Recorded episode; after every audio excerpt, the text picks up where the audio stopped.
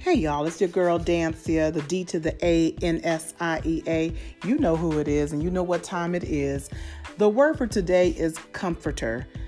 Comforter. Now I know what you're thinking. You're thinking about your favorite blankie, your favorite place to snuggle up and get all cozy and then go to bed, maybe go to sleep, take a nap, or whatever the case is. But I got something for you God is also a comforter.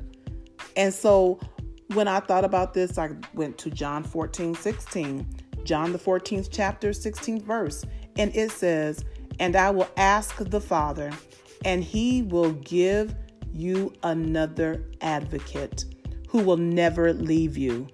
What you say?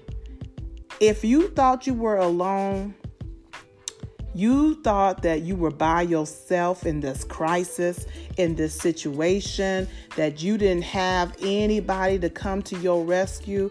I want you to know you've got somebody. And God is just that. I call him sometimes, he's my blankie. I know that I can rest with him. He's got me covered.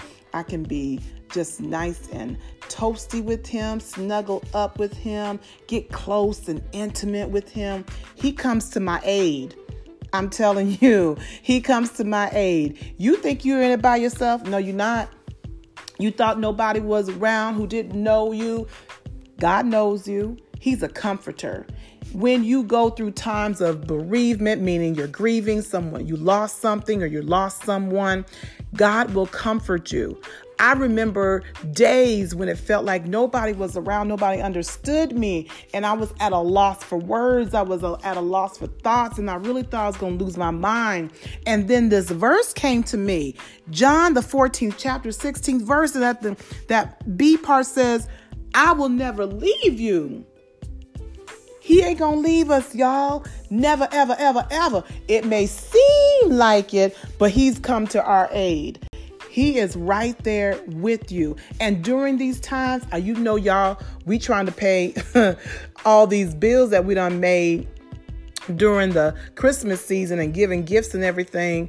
And we're going to feel alone sometimes because we're going to be really hustling and getting out there to try to make this money and pay these bills. First of all, we shouldn't have done all that. But since we have done that, we're going to feel alone sometimes like nobody understands. I want you to know God understands. He's going to come to your aid. Now, He may not pay all them bills for you that you made, that I made, but He will comfort us so that we can sustain to do the things that we need to do in order to pay them bills, in order to get through these times, in order to get over, in order to press through, in order to make sure that we are successful, that we succeed. God will do that for us. He's come to our aid. You feeling sick and down? I want you to know he's the comforter. He's the God of all comfort. I think that's in Second Corinthians. Y'all don't quote me right now, but try to go to Second Corinthians, I think the first chapter. And I want you to know that he has been that for me. I can't attest to no one else. I can't testify for anyone else, but for me, he's been the God who's comforted me more than anything, anyone. He reminds me my favorite Dallas Cowboys blanket. And I get up in that thing and I'm just cozy and I'm like, hey, my team, don't mind if they win or not. I like them and I'm supporting them. And for those who like another team, get your own little comforter for your team.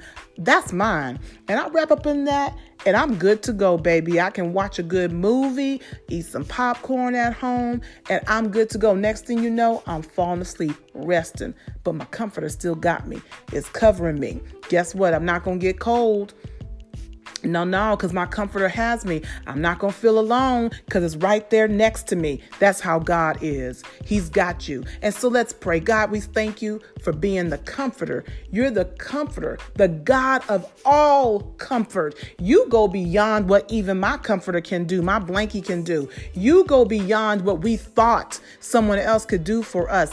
Thank you, oh God, for being there, never, never leaving us, never, never forsaking us. We may have one idea of being forsaken, but you, God, have the true identity of never forsaking us. You are the God of all comfort, and we bless you for being God, the comforter. In Jesus' name, amen.